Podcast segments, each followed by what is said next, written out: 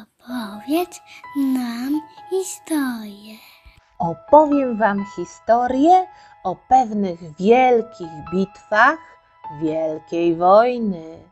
Trwała w najlepsze zima, już druga w Wielkiej Wojnie, czyli w pierwszej wojnie światowej. Jak już opowiadałam, to tu, to tam, na tej wojnie walczyły ze sobą zaciekle dwie paczki krajów.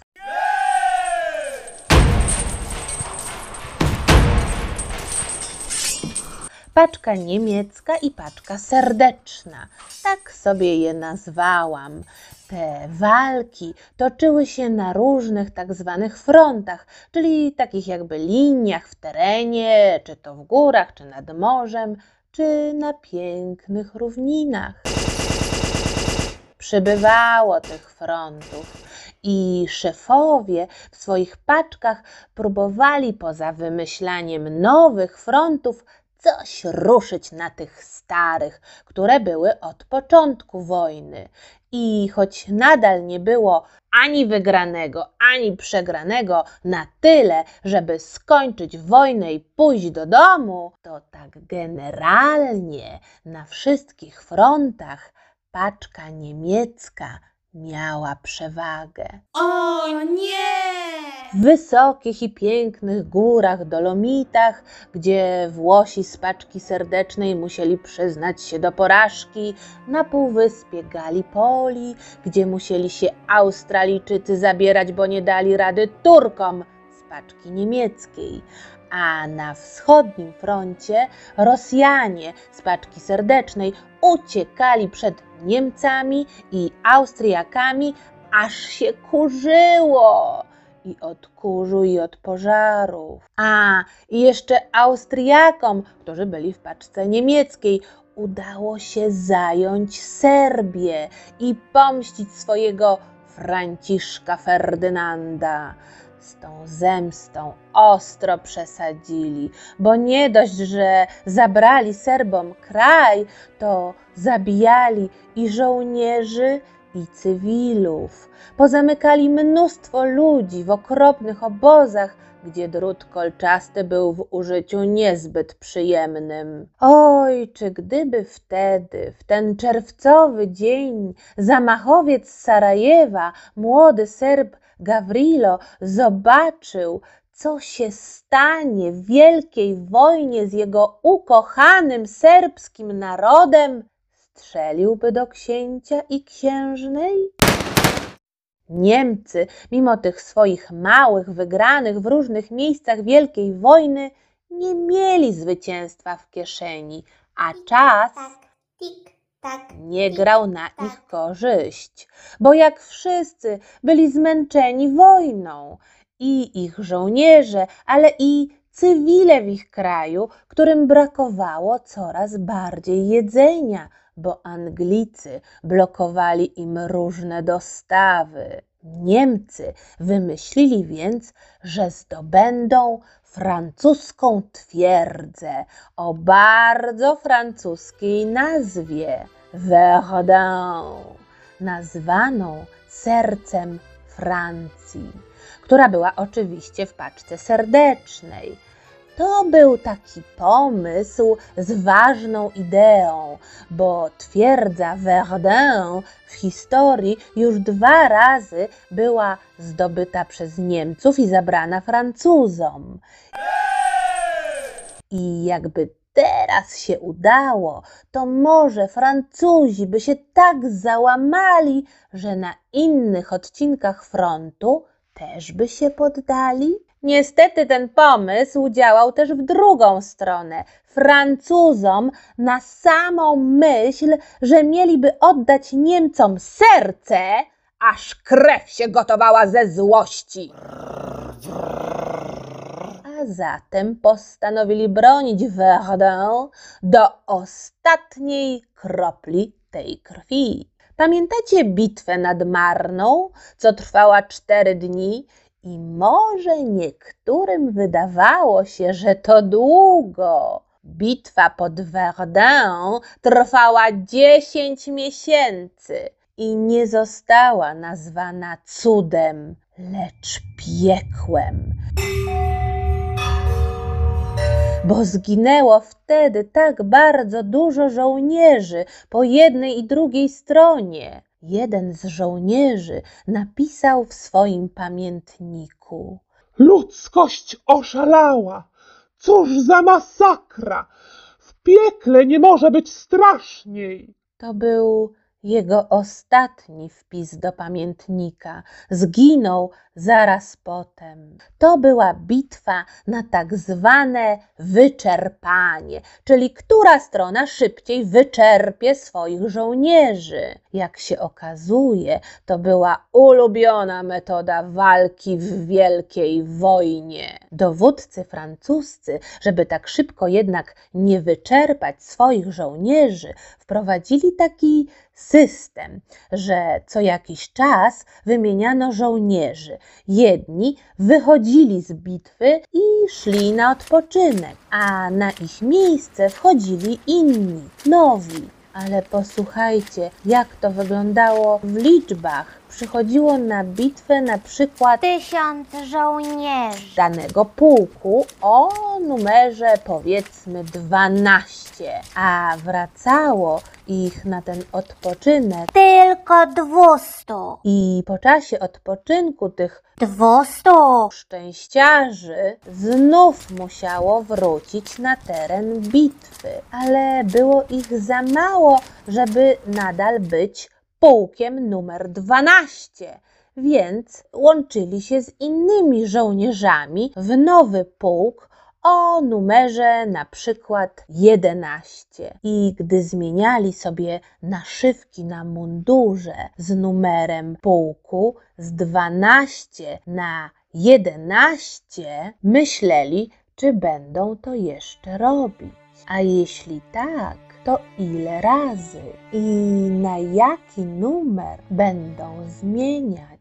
Francuscy żołnierze wychodzili i wchodzili sobie na to piekło pod Verdun taką specjalnie wyznaczoną drogą, którą też dostarczano jedzenie, amunicję i wszystko, co tam było w piekle potrzebne. Ruch był ogromny na tej drodze, która została nazwana przez pewnego dziennikarza świętą drogą, bo żołnierze, którzy szli, byli jak Jezus, który szedł na ukrzyżowanie, ponosili ofiarę. A może świętość tej drogi polegała też na tym, że pozwalała na utrzymanie się przez tyle czasu Francuzów w tej bitwie. Ale wreszcie, ku radości wszystkich walczących, bitwa się skończyła. Uff, to dobrze. Kto wygrał? To wcale nie jest łatwa odpowiedź. Niemcom nie udało się zdobyć Verdun i przepchnąć dalej linii frontu, a zatem zwycięzcami byli Francuzi. Hurra, hurra! Ale, ale, więcej zginęło Francuzów niż Niemców. W sumie tak straszliwie dużo żołnierzy z obu stron straciło tam życie, zostało rannych, zapadło na różne choroby od siedzenia w błocie okopów, że nie wiem, czy to ważne, kto wtedy w sercu Francji wygrał. Wyczerpały się, bo przecież bitwa na wyczerpanie, bardzo obie strony, ale nie do końca po to, żeby dalej prowadzić wielką wojnę na wyczerpanie, przepychanie i wyniszczanie. Gdy Francuzi bronili swojego serca w twierdzy, było im tak ciężko, że poprosili swoich kumpli z paczki o pomoc. Chcieli, żeby Rosjanie z ich paczki zaatakowali Niemców po raz kolejny na swoim kawałku wojny, czyli na froncie wschodnim. Do ataku! Rosjanie mieli kłopoty, bo i Niemcy, i Austriacy ich pokonali w wielu miejscach i przeganiali z ich kraju. Mieli też dużo mniej ludzi, broni, granatów, nie mieli samolotów, które by latały nad głowami Niemców i utrudniały im bombami walkę. Ale jeden rosyjski generał w odpowiedzi na prośbę Francuzów Ça va powiedział, że pomoże, że da radę. Hurra, hurra! Inni generałowie pukali się w głowę Ok. I mówili, że to szaleństwo podejmować się tej walki. Generał nazywał się Brusiłow. Zapytał cara, czy się zgadza. Car się zgodził i generał zaczął działać. Posłuchajcie, jaki miał pomysł na zaatakowanie silniejszego wroga, jakim byli Niemcy i Austriacy. Rosyjski generał wymyślił, że nie będzie za bardzo planował, żeby szpiedzy nie dowiedzieli się co i jak, tylko będzie atakował w różnych miejscach. Zaskoczenia, błyskawicznie. Wojsko niemieckie i austriackie miało dużo sprzętu potrzebnego do walki. Ciężkie armaty, karabiny maszynowe, wozy potrzebne do przewożenia, więc poruszali się powoli. Byli jak żółw. A Rosjanie nie mieli tyle sprzętu, więc było im łatwiej szybko się poruszać. Hop, hop! Byli jak zając. Generałowi udało się zgromadzić nawet sporo żołnierzy, właściwie prawie tyle, co miał silny wróg, ale podzielił ich na mniejsze grupki, które na długiej linii frontu atakowały, ale nie w jednym miejscu, więc skakał sobie ten rosyjski zając, a niemiecko-austriacki żółw nie nadążał głowy obracać w kierunku, z którego przychodził kolejny atak zająca. Wygrał ten szybszy. Wszyscy się dziwili i inni generałowie rosyjscy przestali pukać się w czoło i pewnie zazdrościli Brusiłowowi. Ale zginęło wtedy prawie milion rosyjskich żołnierzy. Oj, tych milionów było coraz więcej. Niemcy musieli trochę żołnierzy przerzucić spod twierdzy Verdun do Rosji, żeby z tym zającem sobie poradzić. Więc Francuzi mieli choć trochę lżej. Generał Brusiłow pomógł serduszku Francji. Brytyjczycy też chcieli jakoś się wykazać i zrobić coś, żeby wreszcie wielka wojna się skończyła. I rozpoczęli swoją bitwę z niemiecką paczką. Do ataku Wybrali sobie miejsce nad rzeką Sommą, oczywiście na froncie zachodnim we Francji, bo tam głównie urzędowali Brytyjczycy. Byli tacy chłopcy brytyjscy, szesnastoletni, a czasem i piętnastoletni, którzy, gdy zaciągali się do wojska na początku wojny, tak bardzo chcieli iść walczyć we Francji, że oszukiwali, że mają już skończone 17 lat, tyle trzeba było mieć, żeby móc iść na wojnę. Wtedy nad rzeką Sommą oni już mieli te 17 czy 18, bo minęły dwa lata od wybuchu wojny. Wiedzieli już, że karabin jest najlepszym przyjacielem żołnierza, że w okopach nie sposób mieć czystego munduru, twarzy, włosów, ale jak wracali na swoją przerwę od walki, bo też mieli tak jak Francuzi, co świętą drogą szli, to musieli się myć, czyścić mundur z błota, nawet guziki musiały błyszczeć. Można powiedzieć, że przyzwyczaili się do tego, jak wygląda wojna. Gdy jednak szli do ataku nad rzeką Sommą, to wielu z nich uznało, że niepotrzebnie tak oszukiwali o swoim wieku, żeby iść na tę wielką wojnę, bo to był totalny koszmar. Żołnierze wybiegali z okopów, a Niemcy strzelali do nich z karabinów maszynowych, z armat, rzucali granatami, a oni musieli biec do kolczastych drutów przed niemieckimi okopami. Większość z nich ginęła. Na takiej bitwie jest niesamowity hałas i kurz. Niewiele widać, bo unosi się pył od spadających bomb, ziemi podskakującej od serii karabinów, ale dobrze wszystko słychać i czuć zapachy. I człowiek czuje się taki oszołomiony, że gdy trafia go kula, to nie wie, czy to jego trafiła, czy kolegę obok. Można naprawdę zwariować. Bitwa nad Sommą trwała ponad trzy miesiące i żołnierze po jednej i drugiej stronie czekali, aż coś się wydarzy, ktoś coś wymyśli, że ta wojna się wreszcie skończy. I pojawił się jedno z moich ulubionych słów. Wynalazek! Wynalazkiem, który się pojawił w bitwie nad Sommą, był czołg.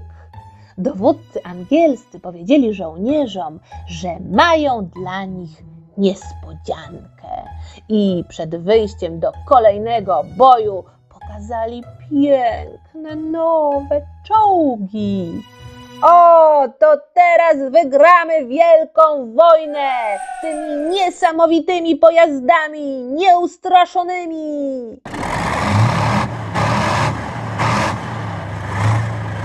Tym razem znów się nie udało. Mimo czołgów wojna nadal trwała, a w bitwie nad Sommą zginął kolejny milion. I kto zwyciężył, zapytacie? Brytyjczykom udało się osłabić Niemców i odciągnąć ich uwagę od twierdzy, tym razem powiem normalnie, Verdun. Ale przesunęli się zaledwie 12 kilometrów ze swoimi okopami, więc można powiedzieć, że wygrali, ale tylko bitwę, a nie wojnę, a przy okazji stracili takie mnóstwo żołnierzy. Pewien naukowiec i podróżnik zaraz po wybuchu I wojny pojechał robić swoje naukowe badania na Antarktydę. Szczęściarz wrócił po dwóch latach i zapytał pierwszego napotkanego człowieka, Powiedz, kiedy skończyła się wojna? A on odpowiedział: Nie skończyła się jeszcze. Zginęły miliony ludzi. Europa oszalała. Świat oszalał. To było w czasie po owych bitwach, o których tu opowiadam, połowie pierwszej wojny światowej, zwanej wtedy Wielką. Miała trwać jeszcze kolejne dwa lata. Na miejscu pana naukowca, gdyby było to możliwe, wróciłabym na tę Antarktydę. A swoją drogą ciekawe, czy pan naukowiec krzyknął, Bombała historia! czy może raczej Nigdy więcej wojny!